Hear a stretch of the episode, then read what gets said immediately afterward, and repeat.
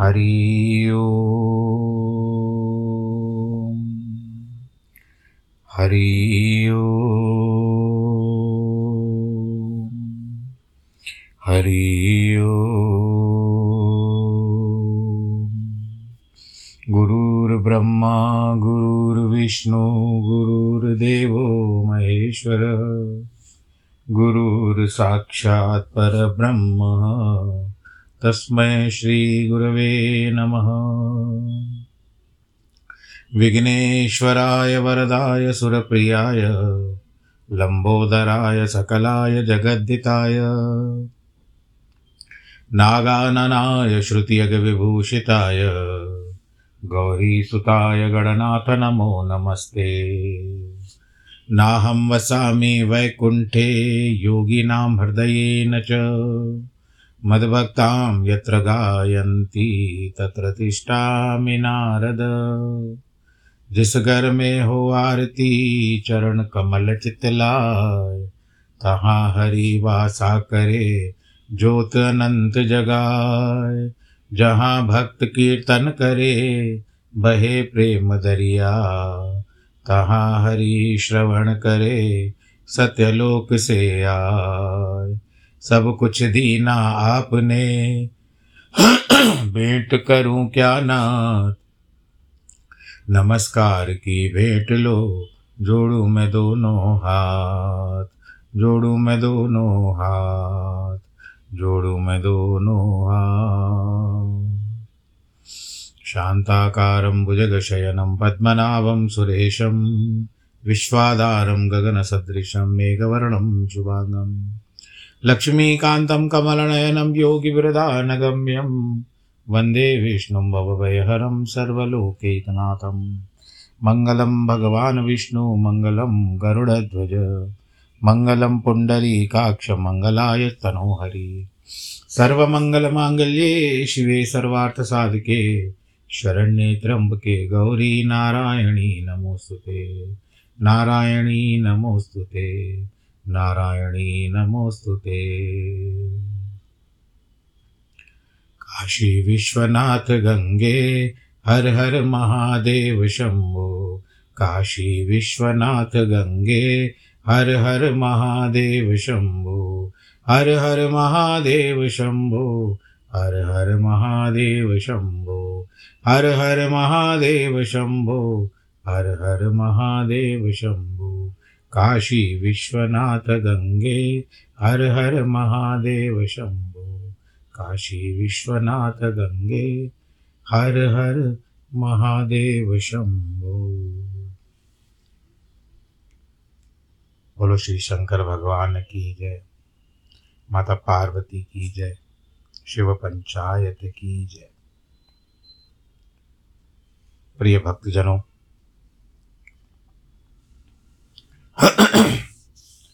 कथा आरंभ करते हैं। मौसम भी साथ दे रहा है ठंड के इस कारण, और ठंड भी बढ़ती जा रही है। पर चलो, अंतिम छोर है। ठंड का इस वर्ष, इसका, इस जो क्या कहते हैं आप लोग सीज़न जो होती है, वो ख़त्म होने को आ रही है। जनवरी का महीना, बस धीरे धीरे फरवरी शुरू होगी। और फिर इसके बाद आएगी ग्रीष्म ऋतु, वसंत ऋतु आएगी, फिर ग्रीष्म ऋतु आएगी, अब तो शीत ऋतु है, शीतकाल चल रहा है। कहा जाता था कि सात प्रकार की ठंड होती है पुराने ज़माने में। और उसके लिए जब ठंड अधिक बढ़ जाती थी तो उत्तरायण से एक दिन पहले, यानी मकर संक्रांति से एक दिन पहले, इस तरह पंजाब और सिंध में ही ये ज़्यादा प्रचलित है, और जगह भी मनाते होंगे। मुझे इस बात का ज्ञान नहीं है। तो लोहड़ी जिस तरह से बोलते हैं और सिंधी समाज में कहते हैं लाल लोई। तो इस तरह से ये सारी बातें हैं। तपा करके, अग्नि को तपा करके, अब इस ऋतु का जो शीत ऋतु है, इसको इसको विदा करने की तैयारी करते थे। तो अब यहाँ पर बात क्या आती है?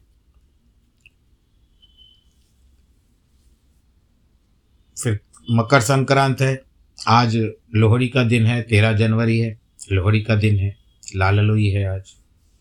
कई स्थानों पर मनाया जाता है। जलाई जाती है, अग्नि लग जलाई जाती है, पूजा की जाती है। अब यहाँ पर फिर संक्रांत आ जाएगी। कल संक्रांत नहीं है, संक्रांत परसों है, क्योंकि संक्रांति का जो पर्व परसों मनाया जाएगा, पंद्रह तारीख का, जनवरी के। और यहाँ पर क्योंकि कल रात को पौने नौ बजे के आसपास संक्रांत का प्रवेश हो रहा है तो रात्रि काल में कोई पर्व नहीं होता। स्नान काल जो होता है, उत्तरायण का, वो सब प्रातः काल ही होता है। तो परसों का नियम है तो आप सब लोग इस बात का ध्यान रखिएगा। लाला लोई का अर्थ भी ऐसा कहते हैं कि बहुत ठंड पड़ रही है तो चलो हम, जैसे झूलेलाल जी है ना, सिंधी समाज के कुल देवता हैं, उनको बहुत ठंड लगती होगी, इसके लिए उनके ऊपर चल करके लोई, यानी जैसे शाल जिसको कहते हैं, वो ओढ़ा के आते हैं। तो उसका अर्थ यही होता है कि अब शाल लाल लोई को कैसे, लाल जी को जो लाल भगवान झूलेलाल है, उनको कैसे लोई उड़ाई जाएगी तो उसका प्रतिरूप अग्नि जलाई जाती है कि कुछ गर्माश हो तो हमारे लाल जी को, लाल साई को कम से कम गर्मी लगे। वो तो है जल के देवता। अब हम मूल कथा पर आते हैं। सनत कुमार जी, व्यास जी सब बैठे हुए हैं। एक दूसरे से वार्तालाप कर रहे हैं। व्यास जी पूछ रहे हैं और सनत कुमार जी बता रहे हैं। कल की जो शंखचूड़ की कथा है, आगे को बताते हैं। भगवान जी के पास गए, भोलेनाथ जी की प्रार्थना की। भगवान शंकर जी मुस्कुराते हैं और गंभीर वाणी से कहते हैं कि, हे हरे, हे ब्रह्मन, हे हरे का मतलब हरि, हे ब्रह्मन यानी ब्रह्मा, तुम लोग शंखचूड़ द्वारा उत्पन्न हुए भय को सर्वथा त्याग दो। निसंदेह तुम्हारा कल्याण है। मैं शंखचूड़ का सारा वृत्तांत यथार्थ से, जानता हूँ। यह पूर्व जन्म में एक गोप था। जो ऐश्वर्यशाली भगवान श्री कृष्ण का भक्त था, उसका नाम सुदामा था। वही सुदामा राजा के शाप से शंखचूड़ नामक दानव राज को उत्पन्न हुआ है। यह परम धर्मज्ञ और देवताओं के द्रोह करने वाला है। यह दुर्बुद्धिवश और उत्कृष्ट बल से, भरोसे संपूर्ण देवताओं को क्लेश दे रहा है। अब तुम लोग प्रेम पूर्वक मेरी बात सुनो। देवों को आनंदित करने के लिए शीघ्र ही कैलाशवासी रुद्र के समीप जाओ। वह रुद्र रूप मेरा ही उत्तम, पूर्ण रूप है। मैं ही देव कार्य की सिद्धि हेतु पृथक पृथक रूप धारण करता हूँ। उसके बाद कैलाश पहुंचकर फिर भगवान जी ने फिर से स्तुति की, महेशान, आप तो कृपा के आकर हैं।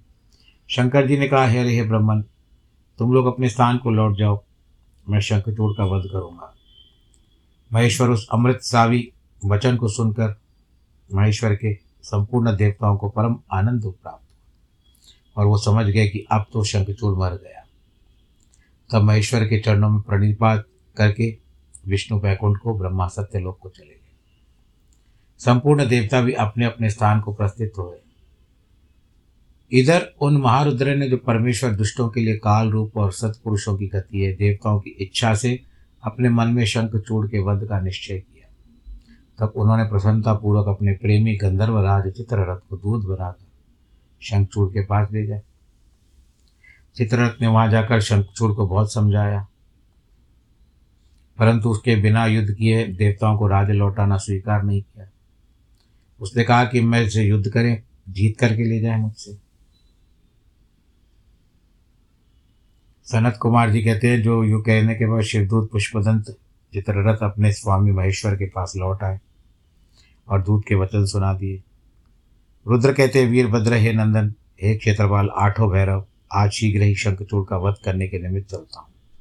अतः मेरी आज्ञा से मेरे सभी बलशाली गण आयुधों से तैयार होकर के तैयार हो जाओ और अभी अभी कुमार, कुमारों, स्वामी कार्तिक और गणेश के साथ रथ यात्रा करें। भद्रकाली भी अपनी सेना के साथ प्रस्थान करें। ऐसी आज्ञा पाकर शिव जी के गण जो थे वीरभद्र इत्यादि, वो सब पीछे पीछे चलने लगे। सेनाओं की अध्यक्षता स्कंद कर रहे थे। गणेश व्यास के साथ कवच धारण करके सशस्त्र शिव जी के निकट आ पहुँचे। फिर वीरभद्र, नंदी, महाकाल सुभद्रक विशालाक्ष, बाण, पिंगलाक्ष विकम्पन विकरूप, विरोध, विकृति, मणिभद्र इत्यादि जो थे, वो सब भी तैयार होकर के चले।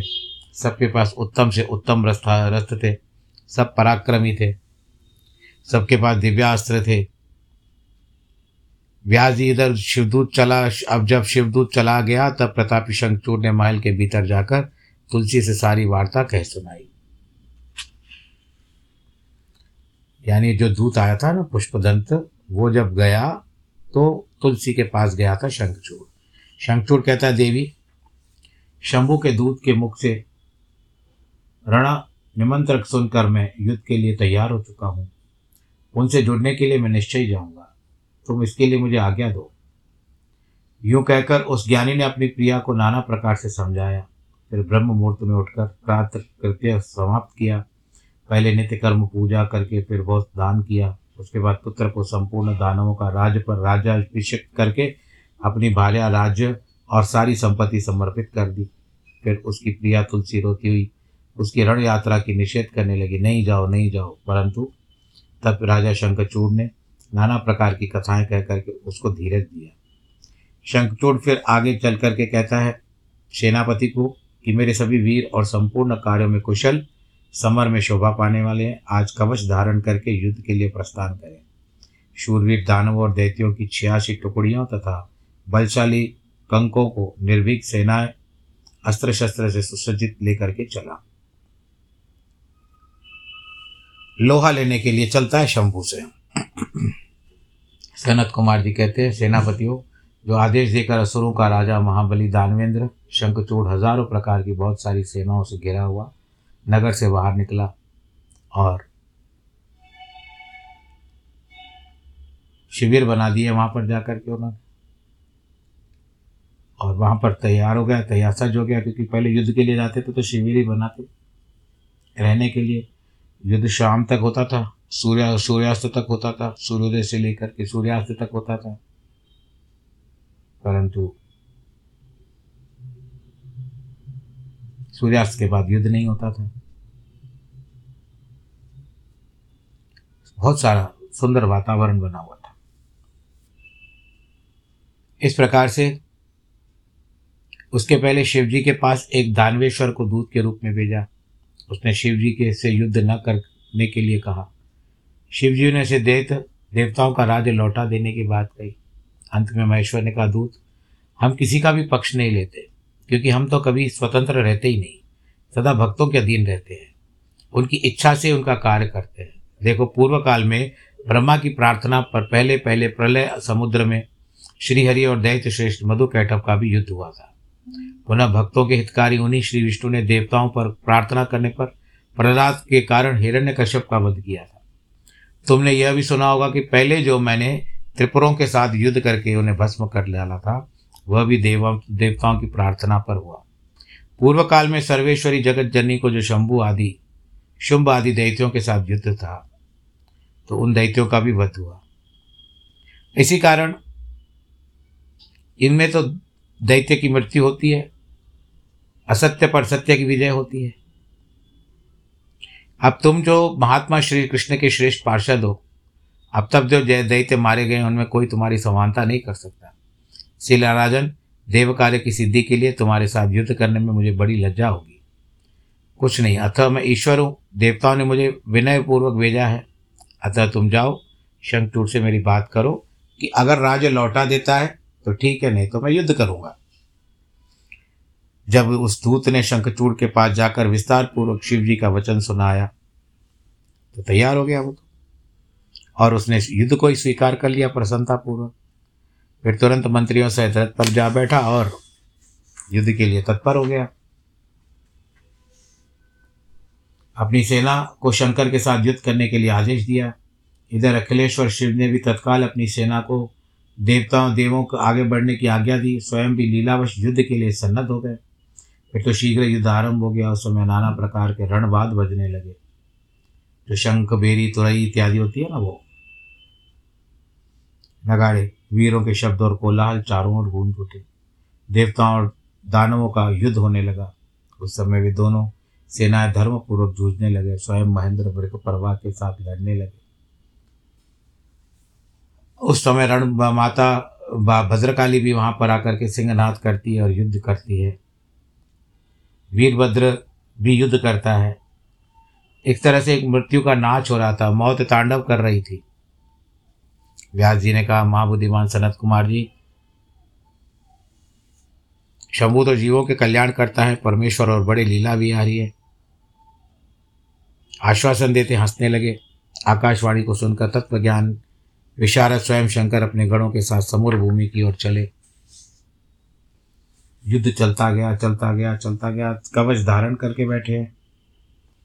युद्ध का अंत नहीं हो रहा है। तब वहाँ पर आश्रय स्वरूप शिवजी ने उस आकाशवाणी को सुना और तथास्तु कहकर के स्वीकार कर लिया। फिर शिवजी की इच्छा से विष्णु वहाँ से चल पड़े ब्राह्मण का विष धारण करके आए थे। वृद्ध ब्राह्मण कहते दानवेंद्र, इस समय में याचक होकर तुम्हारे पास आया हूँ, मुझे भिक्षा दो। तुम दान से तब मैं पीछे उसे बताऊँगा। ब्राह्मण की बात सुनकर राजा शंखचूड़ मुख और तरह से बहुत कहते, ओम कह करके स्वीकार कर लिया और छल पूर्वक कहते, मैं तुम्हारा कवच चाहता हूँ। दानवरा शंखचूड़ ने ब्राह्मण को सत्यवादी था। वह कवच तो उसने प्राणों के समान था, ब्राह्मण को दे दिया। श्रीहरि ने माया के द्वारा उसका कवच ले लिया, फिर शंकर रूप, चढ़ का रूप धारण करके वे तुलसी के पास पहुँचे। वहाँ जाकर सबके आत्मा एवं तुलसी के नित्य स्वामी श्री हरि ने शंखचूट से उसके शील का हरण कर लिया। देखिए, हरि अनंत, हरि कथा अनंता कहे सुनही वो विधि सब संता अब शिव पुराण में ये बात लिखी हुई है और तुलसी का एक और महात्म है, जिसमें हम कहते हैं कि वो जलंधर की पत्नी थी वृंदा, जो बाद में तुलसी का रूप धारण करती करके भगवान शालग्राम जी के ऊपर चढ़ती है। तो यहाँ पर क्योंकि उसकी जो ताकत थी वो तुलसी के साथ थी। पतिव्रता स्त्री के कारण ही उसकी ताकत थी। तब इस तरह से युद्ध हुआ। युद्ध में, क्योंकि अब इसका कवच निकल गया था। और इसके कारण भगवान भोलेनाथ जी ने क्या किया? शंखचूड़ को मारकर उसको मुक्त कर दिया। बोले, शंकर भगवान की जय। रणभूमि में आकाशवाणी को सुनकर जब देवेश्वर शंभु ने श्रीहरि को प्रेरित किया, तब तुरंत उसकी माया से ब्राह्मण का वेश धारण करके शंखचूड़ के पास पहुँचे। आगे ये कथा तुलसी के कहते हैं और कवच कवच मांगा, फिर शंखचूड़ का रूप धारण करके तुलसी के घर की ओर चले। वहाँ पहुंचकर उन्होंने तुलसी के महल के द्वार के निकट नगाड़ा बजाया। जय जयकार से सुंदर तुलसी को अपने आगमन की सूचना दी कि भगवान जी माया कर रहे हैं। उसे सुनकर सती साध्वी तुलसी ने बड़े आदर के साथ, जरोखों के साथ राजकुमार राजमार्ग की ओर देखा तो अपने पति को आता देख करके बहुत खुश हो गए। और पति के रूप में आए हुए भगवान का पूजन किया, फिर उनके साथ रमण किया। तब उस साध्वी सुख, सामर्थ्य और आकर्षण में व्यतिक्रम देख करके सब पर विचार किया। तुलसी ने कहा, दुष्ट मुझे शीघ्र बता अब उसको पता चल गया कि ये कौन है। मुझे शीघ्र बताया कि मेरे माया द्वारा मेरा उपभोग करने वाला तू कौन है? तूने मेरा सतीत्व नष्ट कर दिया है। मैं तुझे श्राप देती हूँ। ब्राह्मण तुलसी का वचन सुनकर श्री हरि लीला पूर्वक अपना वास्तविक स्वरूप तुलसी को दिखाया कि वो विष्णु है। अब उसका पतिव्रत नष्ट हो चुका है। तुलसी ने कहा, विष्णु, तुम्हारा मन पत्थर के सदृश कठोर है। तुम्हें दया का लेश मात्र भी नहीं है। मेरे पति धर्म का भंग करने के लिए मेरे स्वामी मारे गए। सनत कुमार जी कहते मुने यूँ कहकर शंखचूड़ अपनी सती, साध्वी, पत्नी, तुलसी कूट कूट कर फूट फूट कर रोने लगी। और कहते समझा कर कहते, देवी, अब तुम दुख को दूर करने वाली बात सुनो। श्रीहरि भी स्वस्थ मन से श्रवण करे, क्योंकि तुम दोनों के लिए जो सुख कारक होगा वही कहूँगा। भगवान शंकर जी आए और बताते हैं भद्रे तुमने जिस मनोरथ को लेकर के तप किया, वो उसकी तपस्या का फल है। अन्यथा कैसे हो सकता है? इसलिए तुम्हें इसके अनुरूप फल प्राप्त हुआ है। अब तुम इस शरीर को त्याग कर दिव्य देह को धारण कर लो। लक्ष्मी के समान होकर नित्य श्री हरि के वैकुंठ में विहार करती रहो। तुम्हारा ये शरीर शरीर जिस तुम छोड़ोगी, नदी के रूप में परिवर्तित हो जाएगा। वह नदी भारतवर्ष में पुण्य रूपा गंडकी नाम से प्रसिद्ध होगी। महादेवी, कुछ काल के पश्चात मेरे वर के प्रभाव से देव पूजन सामग्री तुलसी का प्रधान स्थान हो जाएगा। तुम स्वर्गलोक में, मृत्युलोक में तथा पाताल लोक में श्रीहरि के निकट ही निवास करोगी और पुष्पों में श्रेष्ठ तुलसी का वृक्ष हो जाओगी। तुम वैकुंठ में दिव्य रूप धारिणी, वृखा अधिष्ठात्री देवी बनकर सदा एकांत में श्रीहरि के साथ रहोगी। उधर भारतवर्ष में जो नदियों की अधिष्ठात्री देवी होगी वह परम पुण्य प्रदान करने वाली होगी। श्रीहरि के अंशभूत लवण सागर की पत्नी बनेगी। तथा श्रीहरि भी तुम्हारे आशापवश पत्थर का रूप धारण करके भारत खंड में गंड की नदी के जल से निकट निवास करेंगे। ये गंड की नदी वही है, जहाँ पर शालग्राम जी मिल शालग्राम मिलते हैं, जो शालिग्राम सब लोग घर में रखते हैं ना पूजा के लिए, विष्णु जी का स्वरूप है वो। और वहीं पर गजेंद्र और ग्राहक का युद्ध हुआ था, जो श्रीमद् भागवत के अष्टम स्कंद में आता है, जिसको गजेंद्र मोक्ष कथा कहते हैं। वहाँ तीखी दाढ़ों वाले करोड़ों भयंकर कीड़े उस पत्थर को काटकर उसको मध्य के चक्कर बनाकर आकार बनाएँगे। उसके भेद से अत्यंत पुण्य प्रदान करने वाली शालग्राम शिला कहलाएगी। चक्र के भेद से उसका लक्ष्मी नारायण आदि भी नाम होगा। विष्णु की शालग्राम शिला और वृक्ष स्वरूपिणी तुलसी का समागम सदा अनुकूल तथा बहुत प्रकार के सुखों की और पुण्यों की वृद्धि करने वाला होगा। जो शालग्राम शिला के ऊपर से तुलसी पत्र को दूर करेगा उसको स्त्री योग प्राप्त, स्त्री वियोग प्राप्त होगा। व्यास जी कहते हैं, इस समय कहकर शंकर जी उस समय शालग्राम शिला और तुलसी के परम पुण्यदायक महात्मा का वर्णन किया। वे श्रीहरि तथा तुलसी को आनंदित करके अंतर्ध्यान हो गए। इस प्रकार सदा सत्पुरुषों का कल्याण करने वाले शंभु अपने स्थान को चले गए। इधर शंभु का कथन सुनकर तुलसी को बड़ी प्रसन्नता हुई। उसने अपने शरीर का परित्याग करके दिव्य रूप धारण कर लिया। जब कमलापति विष्णु उसे साथ लेकर वैकुंठ को चले गए, उसके छोड़े हुए शरीर से गंडकी नदी प्रकट हुई और भगवान अच्युत भी उसके तट पर मनुष्यों के पुण्य करने वाली शिला के रूप में परिवर्तित हो गए। मुने उस कीड़े के अनेक प्रकार के छिद्र बनाए, बनाते रहते हैं। उनमें जो शिलाएँ गंडकी नदी में गिरती है, वे परम पुण्यप्रद होती है और जो शिला स्थल भी रह जाती है, उन्हें पिंगला कहा जाता है। वे प्राणियों के लिए संताप कारक होती है। इस प्रकार तुम्हारे प्रश्न के अनुसार मैंने शंभु का सारा चरित्र बताया, जो पुण्य प्रदान तथा मनुष्यों की सारी कामनाओं को पूर्ण कर देता है। तुम्हें सुना दिया है। यह पुण्य आख्यान जो विष्णु के महात्म में संयुक्त तथा भोग और मोक्ष का प्रदाता है, तुमसे वर्णन किया, अब और क्या सुनना चाहते हो?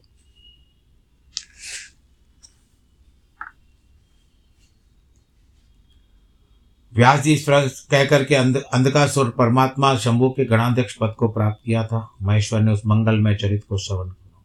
व्यास जी कहते, ऐश्वर्यशाली मुनिवर, अंधक कौन था? सनत कुमार जी कहते पूर्व काल की बात है। एक समय भक्तों पर कृपा करने वाले देवताओं के चक्रवर्ती सम्राट भगवान शंकर विहार करने की इच्छा हुई। पार्वती गणेश के साथ निकले, कैलाश पर्वत से चलकर के काशीपुरी में आए।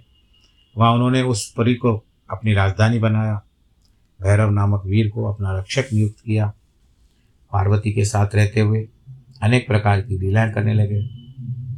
एक समय उसके वरदान के प्रभाव पर वश अनेक वीरागण्य गणेश्वरों और शिवा के साथ मंदराचल पर गए और तरह तरह की क्रीड़ाएँ करने लगे। एक दिन जब प्रचंड पराक्रमी कपर्दी शिव मंदराचल पूर्व दिशा में बैठे थे, उसी समय गिरिजा ने नर्म क्रीड़ावश उनके नेत्र बंद कर दिए। इस प्रकार तब पार्वती ने मूँगे, स्वर्ण और कमल की प्रभाव वाले अपने कर कमलों से हर के नेत्र बंद कर दिए। तब उस नेत्र के मुंद जाने के कारण क्षण घर में घोर अंधकार फैल गया। पार्वती के हाथों का महेश्वर के शरीर से स्पर्श होने के कारण शंभु के ललाट में स्थित अग्नि संतप्त होकर मंद जल प्रकट हो गई। जल की बूंद बहुत चपक पड़ी और बूंदों ने एक गर्भ का रूप धारण कर लिया। उससे एक ऐसा जीव प्रकट हुआ, जिसका बहुत बड़ा विकराल मुख था। क्रोधी कृतज्ञ था इत्यादि। बहुत डरावना शरीर था। महेश्वर ने कहा, मेरे नेत्रों को मूंद कर तुमने ये जो कर्म किया, फिर तुम इससे भय क्यों कर रही हो? वो भी डर गई। शंकर जी इस वचन को सुनकर गौरी हंस पड़ी और नेत्रों से हाथ हटा लिया। फिर प्रकाश छा गया, परंतु उस प्राणी का रूप भयंकर ही बना रहा। अंधकार से उसका नाम उत्पन्न होने के कारण उसका नाम अंधकार शुरू हुआ। गौरी ने कहा, मुझे सच सच बताई कि हम लोगों के सामने प्रकट हुआ यह बेडोल प्राणी कौन है? यह तो अत्यंत भयंकर है। इस निमित्त इसका, इसकी सृष्टि हुई है। जब महेश्वर कहते हैं कि चरित्र रचने वाले अंबिके, सुनो, मेरे नेत्र मुंद गए थे। उस समय प्रचंड पराक्रमी प्राणी मेरे पसीने से प्रकट हुआ है। इसका नाम अंधक है। तुम ही इसको उत्पन्न करने वाली हो। अतः सखियों से तुमने करुणापूर्वक इसकी गणों से यथा यथायुग रक्षा करते रहना चाहिए। इस प्रकार बुद्धिपूर्वक विचार करके तुम सारा कार्य करना चाहिए। स्वामी के ऐसे वचन सुनकर गौरी का हृदय करुणार्द्र हो गया। वह अपनी सखियों से अंध की, अपने पुत्र की भांति नाना प्रकार से उपायों से रक्षा करने लगी। शिशिर ऋतु आने पर दैत्य हिरण्याक्ष पुत्र की कामना से उसी वन में आया। क्योंकि उसकी पत्नी उसे ज्येष्ठ बंधु की संतान परंपरा को देख करके उसे संतान के लिए प्रेरित किया था। तब वह कश्यप नंदन हिरण्याक्ष वन का आश्रय ले पुत्र प्राप्ति के लिए घोर तप करने लगा। उसके मन में महेश्वर के दर्शन की इच्छा थी। अतः क्रोध आदि दोष को अपने कबू, काबू में करके ठूंठ की भांति निश्चिल होकर समाधिस्थ हो गया। उसकी सजा से वृक्ष का चिन्ह वर्तमान है।